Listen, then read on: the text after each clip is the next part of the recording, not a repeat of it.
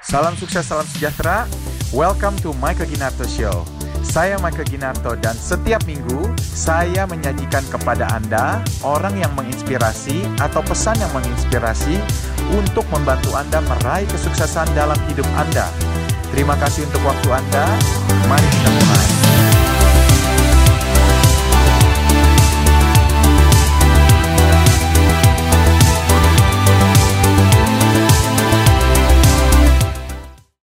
Ikut dengan investor gatheringnya kita pak. Ketemu dengan orang-orang high net worth. Minimum ya individual high net worth. Jadi itu udah minimum ya. Maksimumnya apa? Kan ketemu personal dan angel angel investor kita. Ada venture capital juga ada private equity juga. Itu akan ketemu di setiap bulannya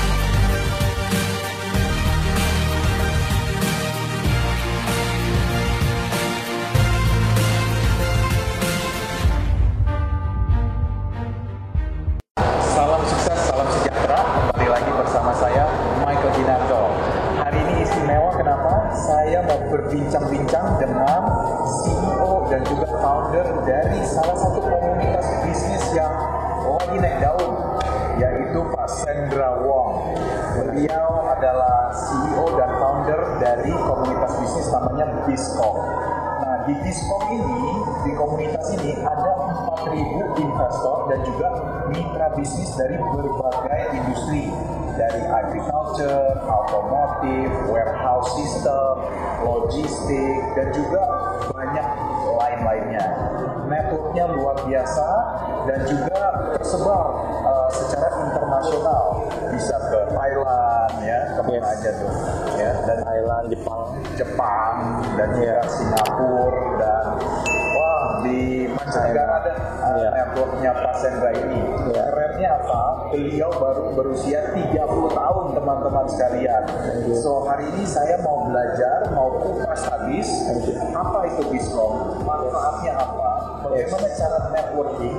So nggak berlama-lama lagi kita langsung aja sama the real boss yaitu Pak Sendra Wong. Thank you, thank you, thank you. So welcome to the show Pak. thank you Pak Michael Uh, boleh cerita yang sangat singkat Ya. uh, mengapa uh, Sendra berpikir untuk mendirikan Biscom?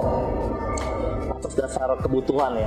Jadi kita Yes. lihat segala sesuatu yang kita tahu berbasis dari basic needs. Ya kita nggak bisa bilang basic need itu kita perkecil hanya kita bilang mengenai kebutuhan pokok. Tapi ternyata ketika transisi dari negara berkembang ini menuju negara maju, ternyata ada proses peralihan di mana tadinya hanya berbau eh, kita berbicara mengenai eh, oh gue cukup makan aja kenyang Nah, sekarang ada makan artisan, ada eh, gastronomi, ada makanan-makanan yang eh, beauty.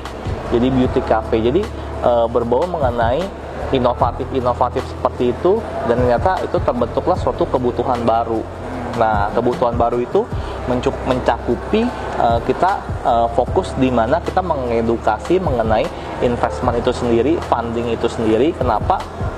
ketika company suatu industri bertumbuh pasti nanti ada yang namanya gap gapnya itu di mana eh, perlu disambungkan dengan salah satunya adalah funding dan investment nah jadi biasanya di tahap seperti itu kita kan ada eh, bisnis pun kan eh, yang kita pelajari ada 4, ada 1.0, 2.0, 3.0, dan 4.0 nah jadi di mana 1.0 mungkin eh, dulu masih kita di mana fokus pada rekrutmen sama penjualan, kedua kita 2.0 berfokus pada operational, yang ketiga kita fokus pada financial engineering dan empat pasti kita eh, bisnis yang sangat sensitif dengan peraturan pemerintah. Nah, di mana eh, bisnis-bisnis ini kan eh, mempunyai tahapannya sendiri dan tahapan-tahapan ketika kebutuhan-kebutuhannya semakin bertambah, pasti salah satu yang kita ambil ini adalah sisi dari funding maupun dari sisi investmentnya.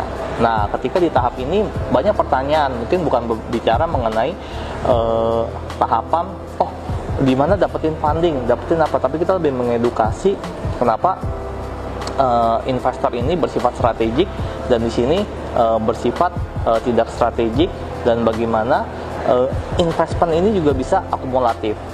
Nah, kita pun sharingnya uh, kita ada pertemuan bulanan dan kita tidak spesifik hanya kita uh, bukan yang sharing juga bukan saya, tapi lebih ke pelaku-pelaku yang uh, expert di bidangnya seperti Pak Michael Gin, uh, sangat uh, hebat jago banget untuk membangun network juga dan bisnis distribusinya. Uh, jadi kita lebih uh, mengarah ke orang-orang yang expert. Jadi kita bukan uh, jadi Biskom ini kita seperti platform gitu dan servis-servis kita yang kita lakuin biasanya kita kurasi, kita um, empowering. Jadi kita punya company service. Jadi kita service-service yang kita bikin ini lebih uh, bukan hanya sekedar kita broker menghubungkan antara pemilik uang dengan pemilik bisnis, tapi kita lebih dalam lagi, kita di tengah-tengahnya ini kita ada game tersendiri, game tersendiri dan ada rule rule tersendiri di mana kita memastikan si pemilik uang mengerti apa dan kenapa dan apa proses investment itu. Bukan hanya sekedar oh ikut-ikutan. Oh jadi kalau misalnya kata si temannya si A ada si B. Oh bilang si B bilang oh ini company bagus gue invest di sini. Ikut-ikutan kita tidak mau seperti itu. Kita mau lebih mereka mengerti secara a whole industry. A whole industry itu seperti apa? Yang diinvestnya dia dia harus tahu. Portofolionya seperti apa dan pengembangan portofolio itu seperti apa itu yang menjadi sasarannya kita.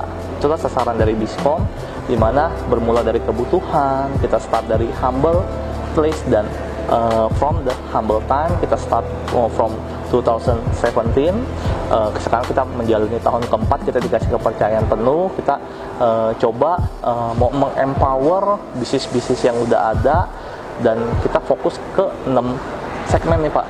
Apa saja? Kita ada agriculture kita ada logistik Nah, tadi sudah dimention nama Pak Michael, terima kasih Pak Michael. Uh, kita ada yang ketiga itu kita ada di edutech ini sangat menarik banget karena kita udah berbicara mengenai pembangunan infrastruktur yang begitu kuat. Kita tak jadi harus ditanami dengan apa? Dengan people-people yang secara edukasi juga cukup bagus. Kita sudah mengenal yang namanya vokasi. Nah, kita mau masuk ke industri-industri pendidikan pada khususnya ini industri-industri pendidikan yang lebih lagi bukan hanya uh, kita berbicara pendidikan hanya sekedar pendidikan formal, hanya kita lulus SMA atau kita lulus S1. Tapi ada pendidikan-pendidikan itu ternyata banyak yang jauh lebih penting. Karena kita kita harus ingat kita ini negara kepulauan. Kita punya lebih dari 17.000 pulau. Kita melihat, oh gue tinggal di kota, kayaknya dengan gue standar pendidikan gue ini cukup. Tapi ternyata perlu diadakan ada ada namanya teknologi digitalisasi standar pendidikan yang untuk orang-orang kita yang di, maupun dari Papua dari uh, dari Sorong sampai maupun Merauke. Ini yang jadi PR-PR kita dan kita mau support Pak Nadim juga yang sudah lebih dari 100 hari. Kita tahu ini bukan PR hanya seorang Menteri Pendidikan Pak Nadim tapi ini PR untuk kita pemangku kepentingan.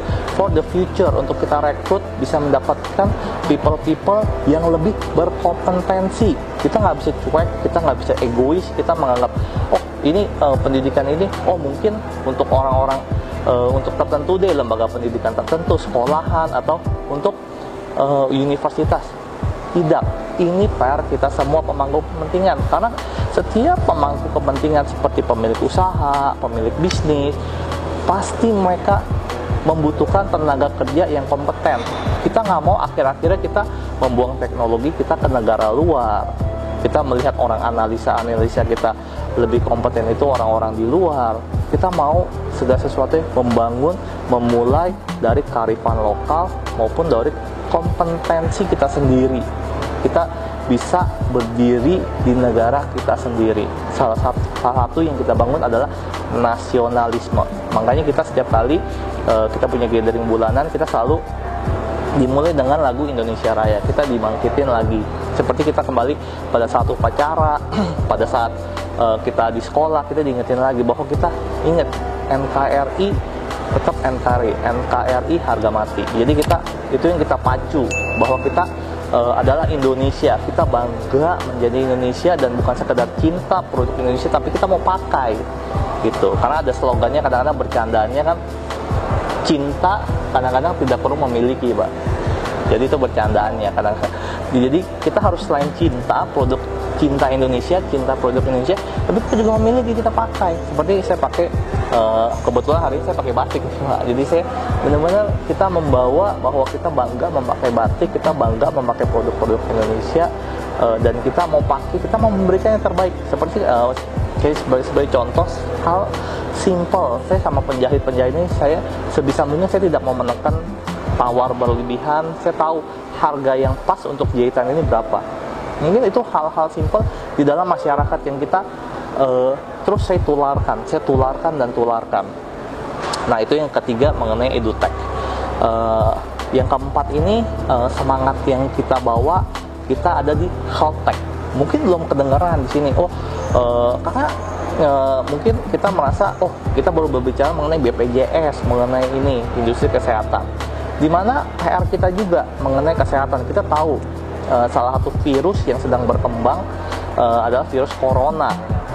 Corona virus itu yang uh, kita uh, harus lihat dari situ sistem antisipasinya. Jadi gimana ya kita uh, cukup bangga uh, di Indonesia ini uh, memang belum ada teridentifikasi adanya uh, teridentifikasi adanya corona yang terjangkit ya yang yang yang terkena atau positif uh, karena coronavirus ya. Tapi kita lihat industri health tech ini pasti bertumbuh karena industri yang e, banyak orang sebut tidak pernah mati itu industri pendidikan dan kesehatan, Pak.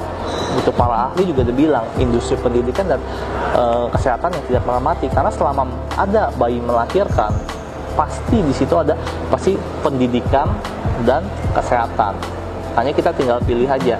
Dan e, seperti kita tahu peran pemerintah ini sudah sangat luar biasa di mana launching KJP KJS ya sekarang KJS itu e, Kartu Jakarta Sehat gitu. Kalau saya nggak salah KJS ini yang berubah jadi BPJS nih pak.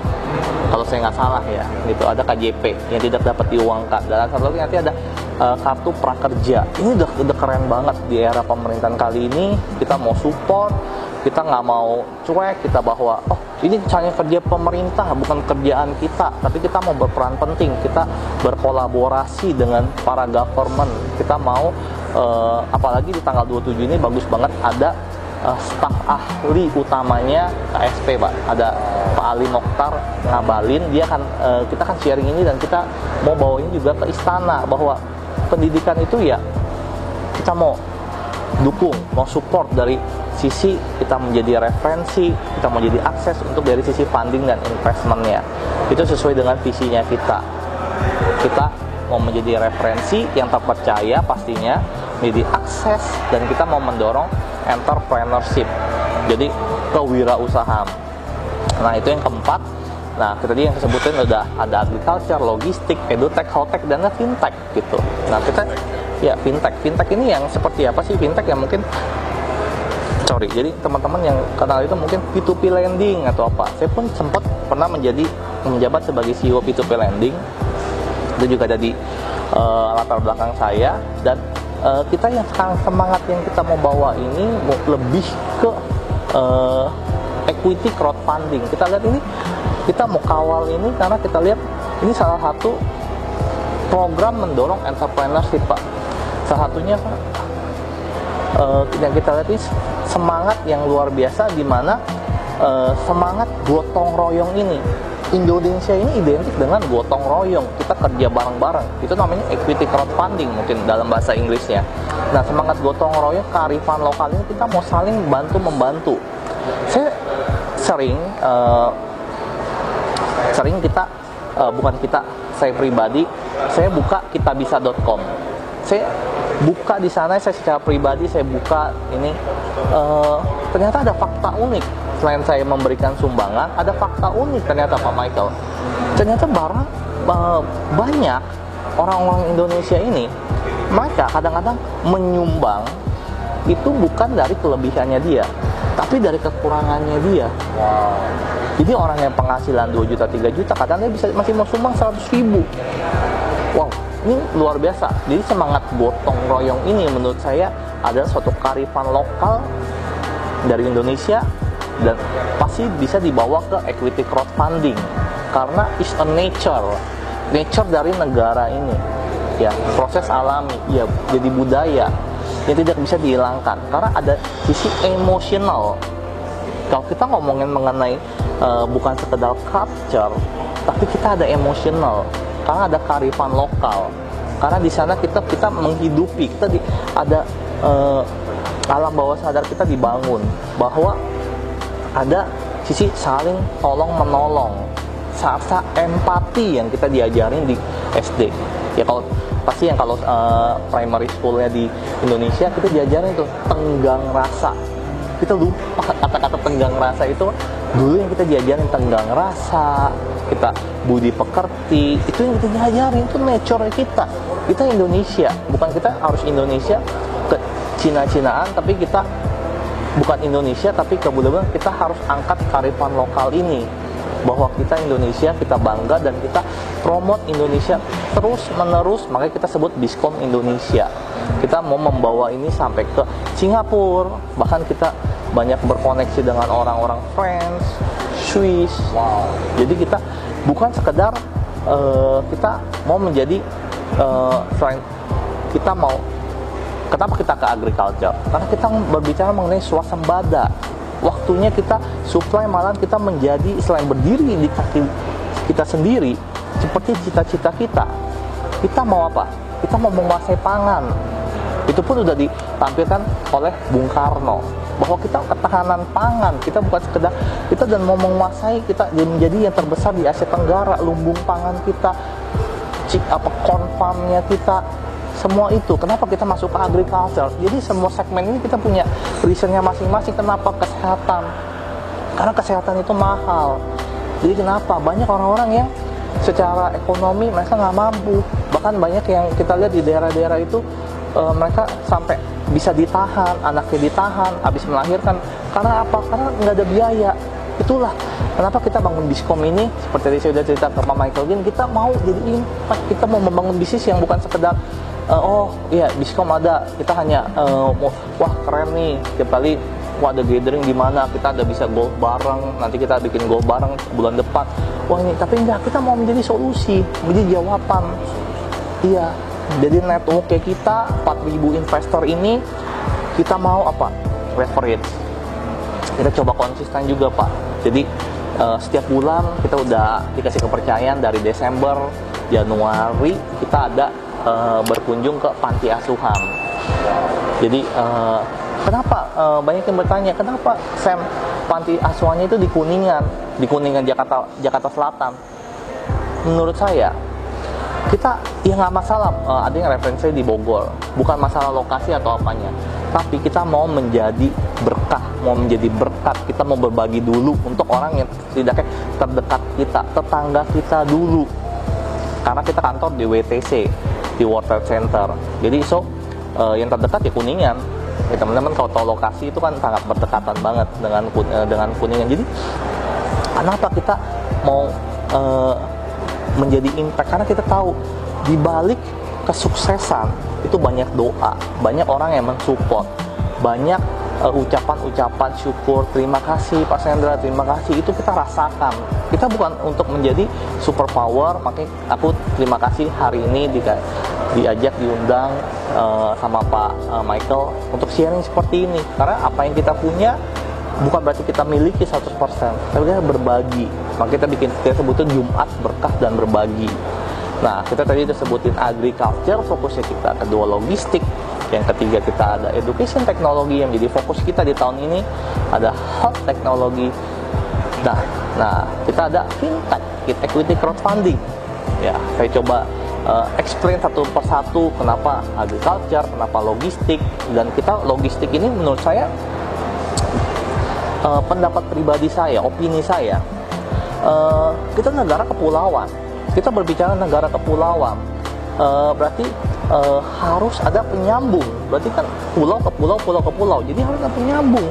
Nah, jadi gimana kita uh, mengempower pulau-pulau-pulau ini? Jadi di mana uh, bisa saling berhubungan. Nah, saling berhubungan tapi kita berpikir ekonomis, economic skill seperti apa? Karena kita berbicara mengenai bisnis. Kita nggak bisa uh, berbicara, oh ya pulau ke pulau, pulau, pulau. Jadi selain kita menyambungkan antara pulau, pulau, pulau, pulau, di mana kita sebutnya kan nawacita kita membangun dari daerah. Pulau-pulau pulau-pulau ini berarti kita harus ke daerah di mana program-program kita kita memastikan dari logistik ini barang-barang ke distribusi sampai ke daerah. Seperti yang kita tahu produk-produk uh, ada produk-produk sampai ke desa-desa sampai apa produk-produk yang saya pernah dengar yang pernah saya dengar itu adalah Lifebuoy dan Pepsodent saya pernah dikasih tahu saya lupa dikasih tahu oleh siapa. Uh, jadi dibilang Sam lu lihat Lifebuoy sama Pepsodent bisnis distribusi the best karena apa? Dulu coba sampai ke desa-desa sampai ke mana? Pasti di warung-warung itu pasti ada Pepsodent dan ada Lifebuoy. Nah, berarti kita berhubung apa dengan logistik berarti. Logistik itu di mana penyebaran produk itu bisa benar-benar availability-nya ada. Nah, jadi kita lihat belajar dari salah satu produk-produk Unilever, the best, very very the best. Itu adalah satu kita kalau berbicara mengenai logistik. Nah, tapi kalau kita berbicara mengenai ekonomi scale, seperti kita di bulan lalu kita ada berbicara mengenai modern logistik. Jadi ternyata ada ternyata ada fungsi dari warehouse system itu sendiri. Kita nggak bisa berbicara mengenai uh, oh ya udah hanya B2C. Oh uh, mungkin seperti Pak Michael juga mention, oh uh, logistik oh identik dengan JNE Tiki ya kan B2C. Tapi setelah kita gali lebih dalam Pak, ternyata di dalamnya itu ada uh, warehouse system di mana uh, sekarang para uh, yang kita ada data mining. Di mana ketika penyebaran selain kita menjadi platform antara uh, pemilik kendaraan untuk dihubungkan dengan orang yang butuh jasa kendaraannya untuk khususnya maksudnya kendaraan itu mobil box. Ya maksudnya kalau kendaraan itu jadi uh, mobil box untuk angkut barang dengan uh, si yang membutuhkan jasa. Nah, nanti di sini ada efisiensi. Di mana tracking space ya, Pak? Mobil box ini kita harus tracking space ya. Real time, kecepatan. Nah, salah satu kenapa ada yang mention saya mengenai tol laut. Nah, tol laut itu sebenarnya berbicara mengenai logistik juga, efisiensi. Nah, tol laut ini di mana uh, kita harus membuat ini kita berbicara mengenai efisiensi, efektivitas dan economic scale di mana dari satu titik ke satu titik. Nah, pengiriman barang dari satu titik, misalnya kita contoh tersebut A dan ke B. Nah, kita berbicara A ke B. Nah, kita berbicara mengenai daya angkut selain kapasitas, kita berbicara mengenai apa? Dari A ke B, B ke A ini, apa yang terjadi ketika B ke A? Jadi harus ada apa? Harus ada order yang berkelanjutan. Ketika dari A ke B, B ke A, Nah, ini jadi ada apa? Economic scale pulangnya perginya dari A ke B itu ada muatan, B ke A ada muatan, harus ada muatan juga. Nah, tol laut ini dicita-citakan. Nah, kemarin ada cerita ke saya itu yang salah satu jadi salah satu masih kekurangan. Jadi A ke B bisa, nah pulangnya ini seperti apa? Harus ada yang mencarikan aplikasi-aplikasi di mana mungkin buat buatan dari uh, swasta maupun dari Kementerian Perhubungan yang ada aplikasi-aplikasi yang membantu gitu baik dari swasta maupun government itu untuk salah satu yang e, menjadikan ini efisien, efektif. Nah ini yang e, jadi negara kita besar, potensinya banyak. Itu e, itu benar banget yang disebutin e, dikatakan Pak Jokowi itu bukan hanya e, sekedar kata-kata yang simpel, tapi itu artinya dalam. Negara kita memang besar.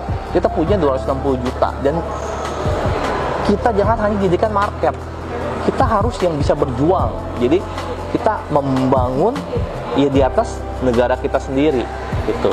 Produksi produsen mungkin kita dari manufacture ya kita pasti berbicara mengenai efektivitas efisiensi gitu. Tapi kita bisa menjadi enabler bukan hanya sekedar seperti biskom kita menjadi enabler. Kenapa kita kita bukan mau sekedar ngomong oh bikin bisnis enabler enabler. Nah kita juga membangun bisnis yang enabler di mana kita uh, service service kita uh, pasti kita, kita yang pertama lebih ke retainer kita lebih yang kedua dari uh, sisi uh, kita memang uh, pasti kita dapat advantage di setiap investment funding uh, dan yang ketiga pasti kita uh, memang uh, kita kan harus sustainable juga pak. Kita kan bisnis juga pak. Kita bukan sekedar uh, apa namanya mem membicarakan oh harus begini harus begini. Kita juga bisnis. Kita harus sustainable. Makanya kita bisa sampai tahun keempat. Kita ada revenue stream juga gitu. Jadi kita uh, juga masuk kita uh, mulai masuk share di beberapa perusahaan dan kita ada masuk ke agriculture juga gitu. Jadi ini yang kita bangun. Jadi kita yang keempat kita ngomongin fintech logistik edutech healthtech. Uh, kita ngomongin mengenai satu lagi adalah selain agriculture kita ngomongin mengenai consumer goods pak. Jadi kita yang saya pelajarin saya belajarin sesuatu karena saya juga pernah handle untuk consumer goods untuk pemasarannya itu uh, yang saya lihat ini memang secara income level kita mungkin kalau nggak salah kita masih 3.500 sampai 4.000 dolar itu per tahun pak tingkat pendapatan kita uh, per orang uh, itu ya average itu sekitar 3.500 sampai 4.000 kalau saya nggak tidak salah if I'm not wrong. Jadi di mana income level kita masih kita uh, fokus pada konsumsi, consumer gitu. Jadi kita di mana uh, memang uh, kemarin yang membedakan ketika saya memegang consumer ini, saya tahu kelas-kelas menengah, menengah dari bawah ke bawah ke menengah itu mulai banyak. Jadi uh, di mana yang kita lihat itu gemuk gitu.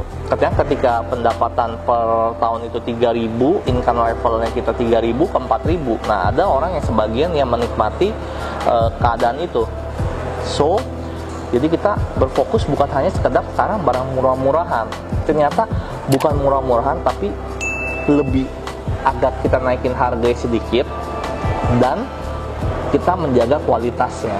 Jadi kenapa oh uh, kenapa itu mesti dibangun uh, Pak Sendra? Mungkin ada pertanyaan-pertanyaan. Dan kita juga menyasar market ke positioning kita. Kita sangat clear kita kelas B dan B plus. Ini kalau kita mengenai consumer goods kita bicara. Kenapa Pak Sendra menyasar ke uh, kelas B B plus by spending power? Kenapa ke sana? Karena menurut saya secara tidak langsung Pak kelas B misalnya contoh siapa sih kelas B itu direktur presiden direktur di suatu perusahaan karena kita secara nggak langsung mereka itu juga adalah influencer Pak karena mereka itu apa? Menjadi pemimpin atas karyawan-karyanya mereka. Jadi ketika kita mengidentikan consumer good yang saya buat ini, kita mau mengidentikan lu kalau sukses, lu pakai produk ini. Jadi seperti psychological pak. Lu ketika lu uh, di ya, jadi saya langsung di endorse. Jadi kita kalau kita lihat dia punya berjabatan, dia punya posisi, kita kasih dia bisa kita kasih sampel free untuk produk consumer goods-nya kita. Karena itu secara langsung menjadi branding menjadi positioningnya kita. Karena oh kalau mau sukses misalnya kalau kita contoh brand-brand tertentu ya. Kita lihat mobil-mobil Eropa. Wah lu kalau udah bisa bawa mobil Eropa lu pasti di tingkat level in, income level lu yang mungkin sekitar 50 juta sebulan. Itu udah kayak branding kita alam bawah sadar kita udah keisi gitu. Oh kalau lu mesti keren ya kan? Misalnya lu mesti ini lu mesti bawa mobil Eropa dengan merek-merek tertentu gitu. Secara branding itu sangat bagus banget. Mereka membangun brand image-nya mereka. Jadi ini yang kita bangun dari consumer goods ya jadi kita sekarang juga lagi menyasar ke minuman-minuman sehat pak. Minuman-minuman sehat. Kita lihat ini semangat baru pak. Kita bukan berbicara mengenai sekarang uh, kita lihat uh, karena setiap manusia pada dasarnya apalagi kalau makin income levelnya makin naik ya pak ya. Mereka makin sadar akan kesehatan mereka sendiri. Mereka uh, mulai selain sadar kesehatan mereka sendiri mereka juga uh, bersifatnya kan sekarang makanya uh, kita selain ngomong sadar kesehatan kita tahu. Berarti apa? Dari makanan seperti salad. Sekarang uh, gaya hidup makan salad pun mulai banyak pak. Gitu. Jadi mulai banyak banget makan salad makan uh, sekarang minum minuman sehat yang uh, bebas gula. Ini yang uh, benar-benar waktu ini gerakan ini pun nggak berhenti. Karena apalagi khususnya di Indonesia. Indonesia ini uh, dengan uh, tingkat penduduk ya pak ya. Ini rata-rata ini uh, kita gemuk di umur 22 sampai sekitar 45 kalau saya nggak salah itu gemuk sekali. Itu bisa menguasai itu bisa sampai 50% sampai 55% kalau saya nggak salah sekitar itu. Intinya gemuk. Kalau untuk dari nominalnya saya mungkin salah-salah sedikit tapi kurang lebih kita gemuk di umur-umur produktif itu yang saya mau bawa umur-umur produktif kita ini banyak so ketika umur itu produktif pasti akan menjadi konsumtif Nah, ketika menjadi konsumtif, pasti ada apa? Spending. Nah, tergantung. Kita berbicara mengenai spending, kita nggak bisa berbicara cuma berbicara mengenai spending, tapi spending power.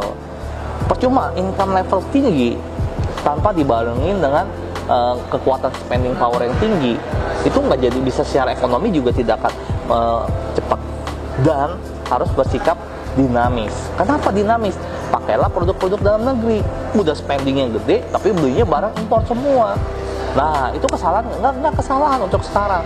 Tapi apa? Proses perbaikan tahun ke tahun ini harus terjadi. Progres-progresnya harus terjadi. Kita udah ngomong konsumsi. Kalau kita lihat di Korea Selatan, berapa banyak mobil Hyundai, Pak? Kia, itu apa? Jadi jadi bersifat dinamis. Karena apa? Ya bukan untuk uh, banyak produk-produk luar, produk-produk ini. Jadi produk brand ini, produk negara ini, produk. Jadi lebih ke bersifat dinamis gitu. Jadi uh, kita konsumsi, kita konsumsi pun untuk brand-brand produk dalam negeri. Makanya kan PKDN itu berlaku. Gitu. Jadi semangat-semangat ini uh, yang menjadi semangat baru untuk Indonesia kita lagi fokus itulah enam fokusnya kita. Agriculture logistik education technology health technology health technology ada fintech ada consumer goods. Nah kurang lebih itu Pak Michael Wow. ya Saya belajar banyak nih dari Pak terima kasih Amin Amin apa Pak Kayaknya banyak banget yang yang apa sih namanya you sebagai uh, membuat komunitas ini tuh banyak banget berkat yang bisa dibawa ya. Kan Amin you seperti yang tadi bilang bahwa you bukan cuma hanya penghubung yes antara investor Yes. juga para vendor gitu Yes. ya, tapi memberikan suatu uh, pencerahan dan uh, edukasi juga. Ya. Indonesia. Mempromosikan Indonesia nomor satu itu paling itu harus. luar biasa ya. Jadi kalau saya jadi member Diskom itu manfaatnya apa aja ya? Jadi apakah kita dapat suatu laporan kan tadi Oh iya, iya. setiap bulan ada pertemuan dan Iya. ada CSR-nya udah sangat amat aktif nih sekarang. Iya, terima kasih Pak. Eh, good question, good question Pak. Terima kasih untuk pertanyaannya. Kalau kita gali dari kita eh, ketika tergabung dengan Biskom ya, kita sebutnya dengan ibarat member itu berarti tergabung dengan Biskom. Itu jadi part of our family. Jadi eh, part of our family itu apa? Ya, makasih Pak pertanyaan. Jadi kita leverage satu persatu. Yang pasti pertama itu eh, ikut dengan investor gatheringnya kita Pak. Ketemu dengan orang-orang high net worth minimum ya individual high net worth. Jadi itu udah minum-minumnya maksimumnya apa? Kan ketemu personal dan angel angel investor kita. Ada venture capital juga ada private equity juga. Itu akan ketemu di setiap bulannya Nah, jadi itu kita mau menjaga itu kenapa? Pak, kenapa saya harus bayar, Pak? Kenapa ini eh, katanya Bapak bantu orang, tapi kok mesti ada ini? Itu bagian dari komitmen dan psychological. Jadi kita mau teman-teman yang tergabung pun melihat ini ada kualitas. Nggak semua orang, jadi kita lah. disortir gitu dan disortir dengan kita memang sangat affordable affordable price so jadi semua orang pun memang terbantukan jadi itulah function-function kurang lebih sa- satu dari beberapa functionnya yang kedua mungkin nggak dapat company service kita karena kita juga ada company service pak Oke. A company service ini kita baru bangun di Februari ini atas dasar apa? Permintaan dan kebutuhan dari teman-teman juga. Sen, ini company gue cukup bagus begini, tolong ini dong uh, review dikenalin ke siapa untuk ke government side atau ke mana, untuk ke ini ke BUMN side atau ke mana gitu. Ayo Sen, gi- gimana lu ini? Nah kita bentuklah satu divisi ini namanya A Company Services. Selain tergabung, kita ada program bundling juga untuk ambil A Company Service-nya kita. Nah, terus apa lagi? Eh, nah, golf bareng Pak. Bulan depan kita 31 Maret kita di Pondok Indah Golf Friends. Itu mulai jam 8.30 pagi sampai jam 11. Jadi kita ada sedikit breakfast, seremonial, eh, kita memperingati anniversary kita yang ketiga Pak. Kita anniversary yang ketiga, Jadi kita nanti akan masuk di tahun yang keempat di April. Jadi uh, gathering ini pun kita uh, bukan hanya sekedar kita uh, ngumpul, kita uh, kopi darat, tapi lebih lagi itu kita mau ada sisi sedikit fun, kita ada golf bareng. Nah, jadi golf bareng ini kita mungkin ada akan adakan setahun dua kali di setiap anniversary, Pak. Kita coba uh, membangun kedekatan dengan teman-teman yang sudah tergabung. Kita nggak cuma ngomongin mengenai investment. Oh, uh, ketika memang tiap bulan topiknya memang berbeda-beda. Ada yang kita ngomongin mengenai oh uh, bulan Januari kita ngomongin apa? Oh mengenai logistik, modern logistik. Februari mengenai apa? Implementasi uh, teknologi di dunia pendidikan sekarang. Nanti di April ngomongin mengenai peran edukasi dalam pembangunan ekonomi nih di April. Kita udah ada sampai itu. Nah kita bukan uh, hanya uh, berbicara mengenai, tapi kita ada sisi funnya, membangun bonding, kedekatan dengan teman-teman yang uh, sudah tergabung. Jadi uh, itu yang kita bangun dan kita uh, membangun uh, komunitas. komunitas ini untuk golf bareng juga. Nah, setelah itu uh, selain benefit ini benefit ada satu benefit lagi. Setelah uh, kita curate, nah kita ada namanya Jun quarterly journal. Apa itu? Jurnal tiga bulanan. Kalau company-company yang masuk ke enam fokusnya kita logistik, agriculture, Healthtech, EdTech, FinTech, sama FMCG dan FMCG. Jadi kita uh, akan masukkan setelah di curate ya uh, TNC term and conditional tetap berlaku. Uh, kita akan masukin ke quarter journal. Nah itu pun yang dapetin quarter journal uh, kita juga kasih orang-orang yang ya kita lihat uh, setelah kita izin sama pemilik-pemilik perusahaannya kita akan uh, bawa kita akan bawa ke teman-teman yang kira-kira membutuhkan. Jadi uh, very insightful very uh, genius juga teman-teman. Jadi anyway di balik diskom ini juga ada beberapa tim saya seperti uh, juga brilian banget. Itu seperti uh, ada Vina, ada Hani, ada Saskia, nanti ada beberapa orang-orang lagi yang nggak bisa sebutin satu persatu. Itu yang selalu ngikutin uh, saya dan mereka mau belajar. Jadi nggak uh, bisa sebut oh biskom ini hanya Sandra. Biskom juga nggak ada tanpa Pak Michael Gin juga sebenarnya nothing. Jadi kita percaya dengan uh, di mana kita mau saling membangun saling berbagi. Dan kita mau tetap curious kita mau tetap penasaran kita mau tetap update gitu. Jadi kita value value yang ini kita bawa bukan hanya sekedar kita oh gathering oh yaudah uh, investment oh yaudah selesai. Tapi kita mau ada kelanjutannya kita mau ada eksekusinya kita mau ada impact kita mau menjadi solusi untuk orang. Dan kita mau bersifat efektif dan efisien. Kita bukan hanya sekedar menjadi uh, platform yang sekedar menghubungkan bisnis dan pemilik uang itu terlalu murah. Kalau kita hanya berpikir oh menjadi terlalu gampang lah semua orang juga bisa bikin. Nggak bisa dibikin itu apa? Value-nya identity-nya. Apa bisnis itu adalah identitas. Identitas apa? Setiap pemilik bisnis setiap pemilik uang itu adalah identitasnya. Jadi itu value-value yang kita bawa. Value-value di mana pemilik uang dengan pemilik bisnis. Nah itu tengah-tengahnya itu value-nya itu yang mahal pak. Bukan masalah wah udah ketemu wah gue ketemu sama sini sini. Wah wah gini wah ini. Belum tentu tapi apa? Eksekusinya convincingnya.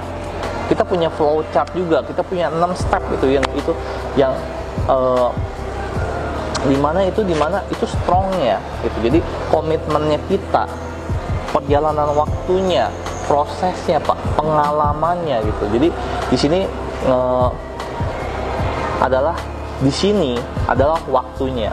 Kapan kalau banyak yang bertanya Pak eh, kapan saya bisa ini gini gini gini kapan sekarang? Sekarang atau kapan?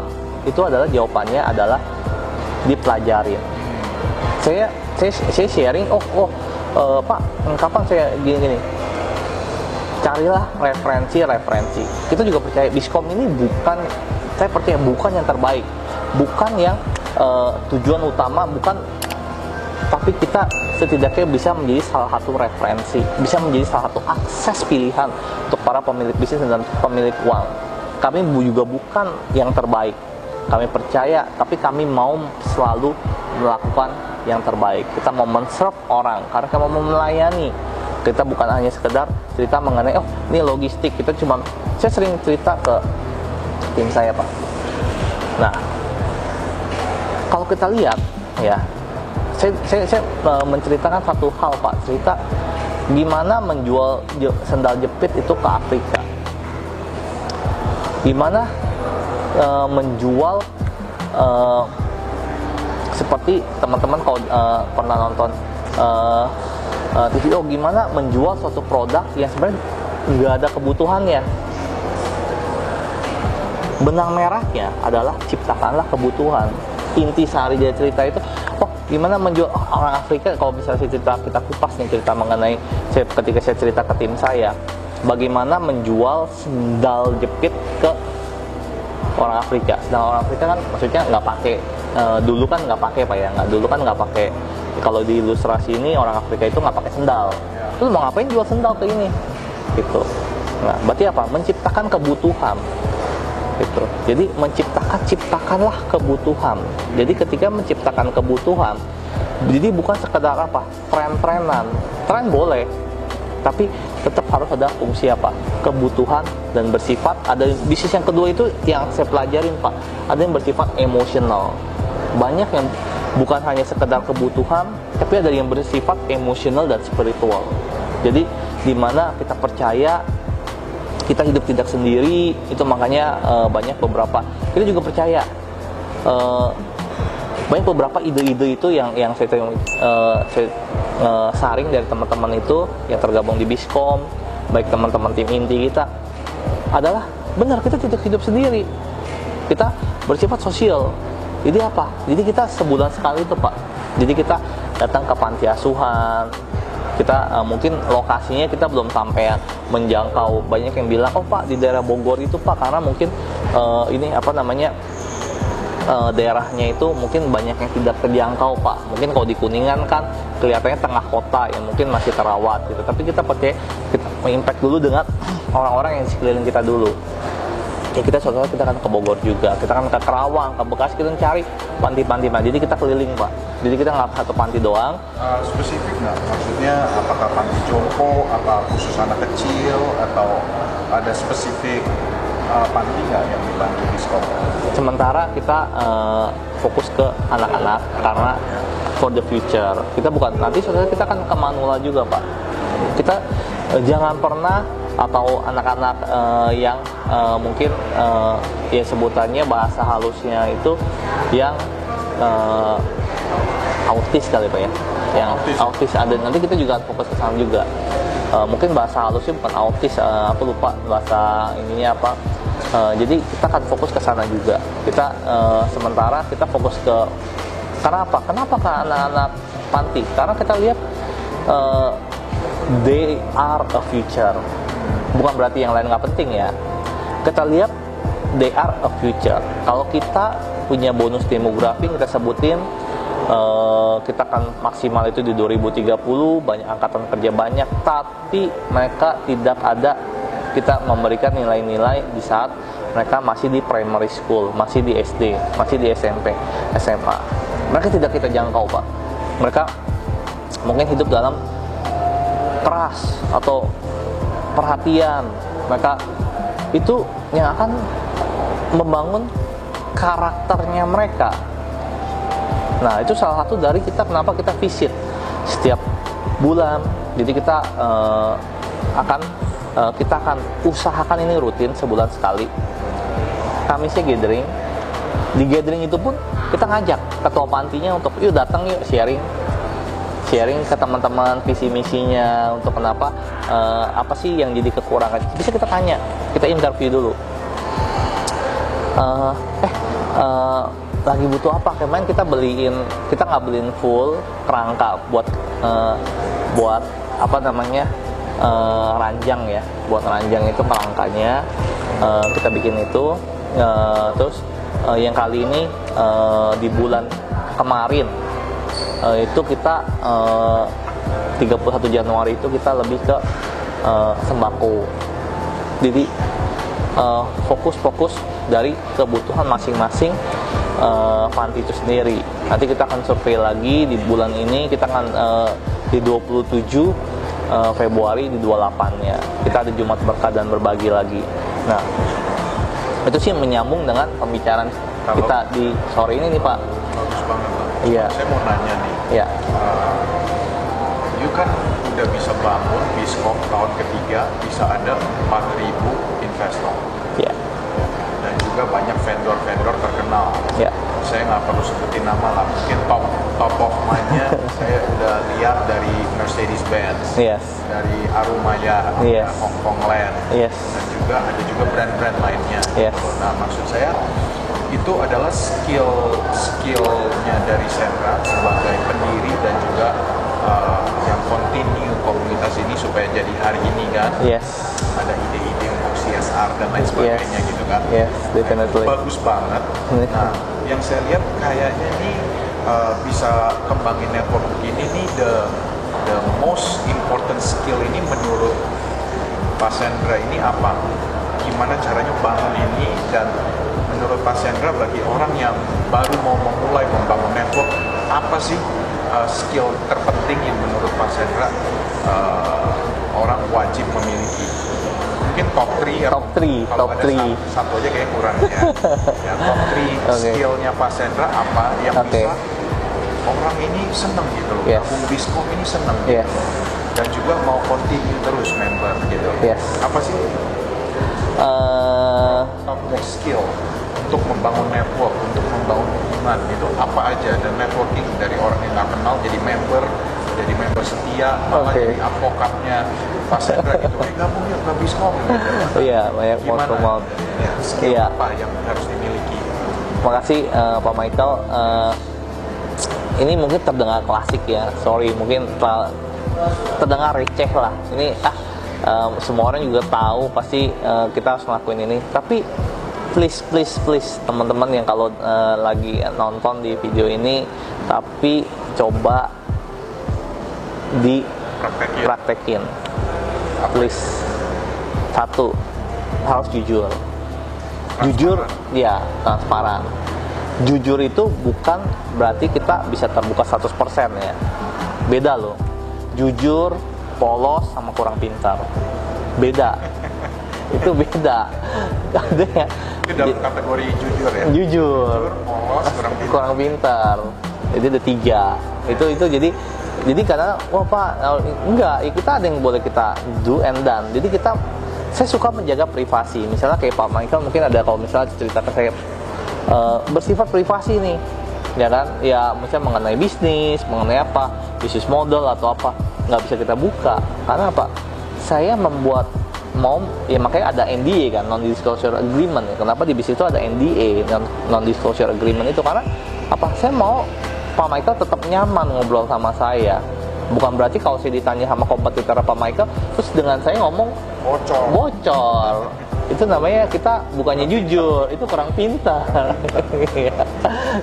Nomor satu jujur. jujur bisa dipercaya sorry ini receh banget mungkin kedengarannya ah semua gue juga tahu sen lu mesti bisa dipercaya Diungkapkan, belum tentu gampang dipraktekkan. betul Ya. jadi common sense, not common practice. Yes, betul. Banyak orang yang tahu, lu mau ngomong mau kuliah di sampai ke PhD atau apa Iya. semua tahu, gue mesti bisa dipercaya. Tapi kalau dipraktekkan ketika kita punya uang, punya kekuasaan, Yes. kita punya segalanya, itu akan menjadi challenge kita. Nah, yang dua, nomor dua, Nomor dua itu bisa dipercaya. Yang pertama jujur, dua bisa diper- bisa dipercaya, ya. Ah, dia trustworthy nih pak. Jadi eh, yang pertama yang pasti eh, jujur, kedua trustworthy. Yang ketiga itu komitmen konsisten. Nggak akan ada yang mau join pak. Kalau kita kadang naik, iya, kadang turun, terus kadang kita ngilang. Wah, Terus kadang-kadang kita ada ini lagi, terus kita ini ini. Jadi eh, proses pak. Jadi komitmen konsisten teman-teman lihat oh clear. Ya seperti saya sebut. eh, kita coba jaga ritme ini tetap ada sebulan sekali kita gathering yang bulan ini kita sudah yang ke 36 Wow. Wow. Konsisten. Konsisten. Tiga tahun. Tiga tahun. Benar nih ya, sebulan sekali. Sebulan No sekali. matter what, No matter what, harus ada. harus ada harus ada jadi eh, kita eh, yang pernah kita ngalamin ya eh, beberapa hal pastilah di perjalanan itu ketika kita bikin gathering meskipun bisnis utama kita bukan gathering ya tapi ini kan part, kita hal kecil loh. Mungkin apa yang kita kita di pikiran kita simple ah simple lah eh, lu eh, ini aja orang nggak ada yang tahu juga nih nggak ada yang lihat itu namanya integrity kan. Jadi kita integritas gitu. Jadi kita nggak bisa gitu apa namanya menaruh apa yang di pikiran kita belum tentu di pikiran orang lain sama. Orang lihat jadi itu yang sebenarnya konsisten dan komitmen. Nggak bisa kita cuman oh eh, lagi ini nggak ada yang kayak nggak ada yang ini. Karena memang sebenarnya gathering kita ini kan adalah cost kita. Cost yang sebenarnya kan eh, expense buat perusahaan secara akuntansi nggak bakal pernah masuk tuh costnya segini rugi lah. pasti rugi Baik rugi lah. proyek rugi Tapi yuk menjaga konsistensi. konsisten komitmennya jadi eh, itu itu yang salah satu poin meskipun rugi tetap harus dijalanin nggak lagi nggak? Selain tiga itu. integrity Integrity empat, integrity. integrity Oke, terus nomor lima, integrity itu apa yang anda lakukan walaupun orang lain lagi nggak lihat nih. yes You jaga, you bilang tiap bulan, Yes, tiap bulan. tiap ada. bulan. Wah hebat. integrity itu eh, sesuatu yang saat ini diturunin sama Pak Ciputra juga itu warisan Apakah itu suatu wejangan wejangan seseorang yang menurut you jadi panutan? panutan Pak Cip, Ba- ya. iya bapak entrepreneur Indonesia menurut aku salah satunya itu Pak. Pak Ciputra Nomor lima ada lagi? Nomor 5 itu jangan takut gagal. Sorry ini semua mungkin teman-teman bisa baca di buku, bisa baca di ya nonton YouTube juga udah tahu. Tapi please praktekin, percaya, jangan takut gagal. Ketika gagal pun, saya juga pernah gagal. Pernah gagal pak. Apa?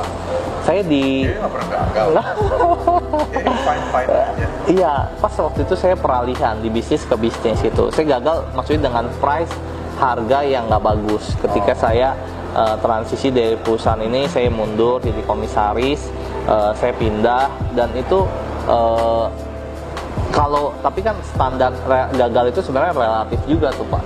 Ada orang yang bilang, oh gue cuma bawa roller saya gue gagal karena gue belum beli pesawat jet. jadi gagal itu sebenarnya relatif. Tapi ketika kita gagal eh, itu, jadi kan itu apa? Yang pertama, menurut aku ini sebenarnya eh, banyak yang kita apa? Kita nggak terima dulu, tapi kita harus apa? Terima dulu pak. Ketika kita gagal kita harus terima. Oh gue gagal. Seorang Sandra ini gagal tapi nggak masalah tapi give time kita fight back kita lakukan yang terbaik tetap kita eh, komitmen kita cerita ke orang-orang yang sama kita mungkin ada rasa kecewa sama kita pak kita hadepin kita ini dengan kita eh, kita memastikan dia pun puas dengan jawaban-jawaban kita Jangan lari dari masalah. jangan lari dari masalah betul Dan juga kita selesaikan. Betul. Itu yang disebut dengan ujian. Kenapa kita harus lewat ujian? Kenapa harus ada ujian ini, ini apa? Kalau kita naik kelas, kita eh, kita jangan menyalahkan Tuhan, jangan menyalahkan keadaan, karena keadaan tidak pernah berubah dan tidak pernah lebih mudah. Tahun ke tahun, 2016, 2017 tidak ada yang lebih mudah orang ada yang menyalahin. Oh karena tahun election, tahun iya ekonomi, keadaan ini, keadaan tidak pernah berubah. Yang ada yang harus berubah adalah kitanya. Kita melihat peluang di sini. Kita bukan sekedar melihat peluang, kita menciptakan peluang itu sendiri, Pak. Dan juga beradaptasi. Beradaptasi. Karena anyway, kalau saya mau cerita, eh, saya mungkin cerita is simple ya, mungkin ini cerita receh lah. Mungkin ya boleh ini eh, teman-teman bisa ambil hikmahnya aja. Saya suka makan wortel mentah. Baby wortel ya, bukan wortel yang gede karena pas banget baby wortel. Tapi tubuh kita ya, Tuhan ini udah ciptakan kita, tubuh kita ini sangat luar biasa. Saya mau makan pak, saya nggak bisa telan. Baby wortel karena eh, saya untuk menjaga mata. Karena saya waktu itu eh, latihan syuting pak di Kodam Jaya. Saya diajak sama teman-teman eh, untuk latihan syuting eh, handgun di Kodam Jaya. Dan saya wah sedikit buram gitu. Wah saya kira kurang vitamin A nih. Ah gue makannya eh, saya minum yang alami makan yang alami aja deh. Ya kan saya makan baby wortel yang organik. Tapi luar biasanya hari pertama kedua sih nggak telan pak makan ini. Karena kan nggak biasa ya karena rasa pahit ada kers kersek apa garing-garing. Tapi garingnya garing-garing berbau keras pak. Dan rasanya kan rasa sedikit pahit. Nggak bisa telan tapi sekarang sih dia bisa makan. Karena apa? Berarti tubuh kita bisa menyesuaikan menyesuaikan. Menyesuaikan. Sorry. Masih doyan. Nyari ya. malah nyari. Snack yang sehat snack yang sehat, nikmat. Jadi itu, jadi kalau kita dihadapin dengan masalah apa, sebenarnya secara langsung nanti mentality kita, tubuh kita bisa menyesuaikan. Jadi eh, jangan pernah takut gagal itu yang kelima, karena kalau gagal pun harus terima dulu. Ini yang saya alami. Terima bahwa gue gagal dan gue akan move back. Dan jangan pernah lari dari masalah, karena masalah nanti yang sama akan datang juga. Ketika datang yang kita nggak pernah ada kunci jawabannya. Nah, ketika kita men- menyelesaikan, kita akan dapat kunci jawabannya. Gitu. Ini semua mesti dipraktekin dan iya bisa. Kalau nggak, eh, saya bukan hanya bukan mau memotivasi, tapi bukan mau menjadi ini juga teman buat mengajarin teman-teman, tapi eh, ini terjadi karena dipraktekin. ini filosofi dari practitioner langsung Ya. yang sudah berhadapan dengan 4.000 investor Ya. high net worth individual Yes, dan thank you. telah membangun jaringan sudah seluruh Indonesia juga Ya, thank you. ya jadi ini adalah uh, bukan nasihat yang receh nih dari receh terus padahal bukan receh ini ini dari pengalaman sudah Pengalaman. gagal juga Iya, gagal Jadi juga. sudah udah ngalamin asam garam nih Iya, ya dan iya. juga boleh dibilang sukses juga kan Iya, Biskom sampai iya. hari ini Thank you, thank you. Udah masuk Dukungan. tahun keempat Tahun keempat, ya, dan juga konsisten ditambah CSR lagi bantu Iya. anak autis Iya, wah benar-benar pekerjaan Iya. sangat memuaskan juga karena kenapa bantuin orang itu kan Iya. priceless ya Iya. Orang sampai bilang thank you Pak Sen Iya. Nah, bisa bisa jadi ini jadi itu kunci-kunci dan juga prinsip-prinsip filosofi kehidupan juga ya yang Iya. dipraktekkan supaya bisa membangun suatu komunitas yang positif Yes. It fun, main bola, Iya. saya ditunggu diundang nih pasti, pasti, pasti nanti di Kodam Jaya kita ya, Perbakin. otomatis lah ya gitu so oke so jadi ya sekian uh, perbincangan kita pada hari ini Iya. thank you so much ya Thank you, thank Mas. Erda ya salam sukses salam sejahtera Thank you.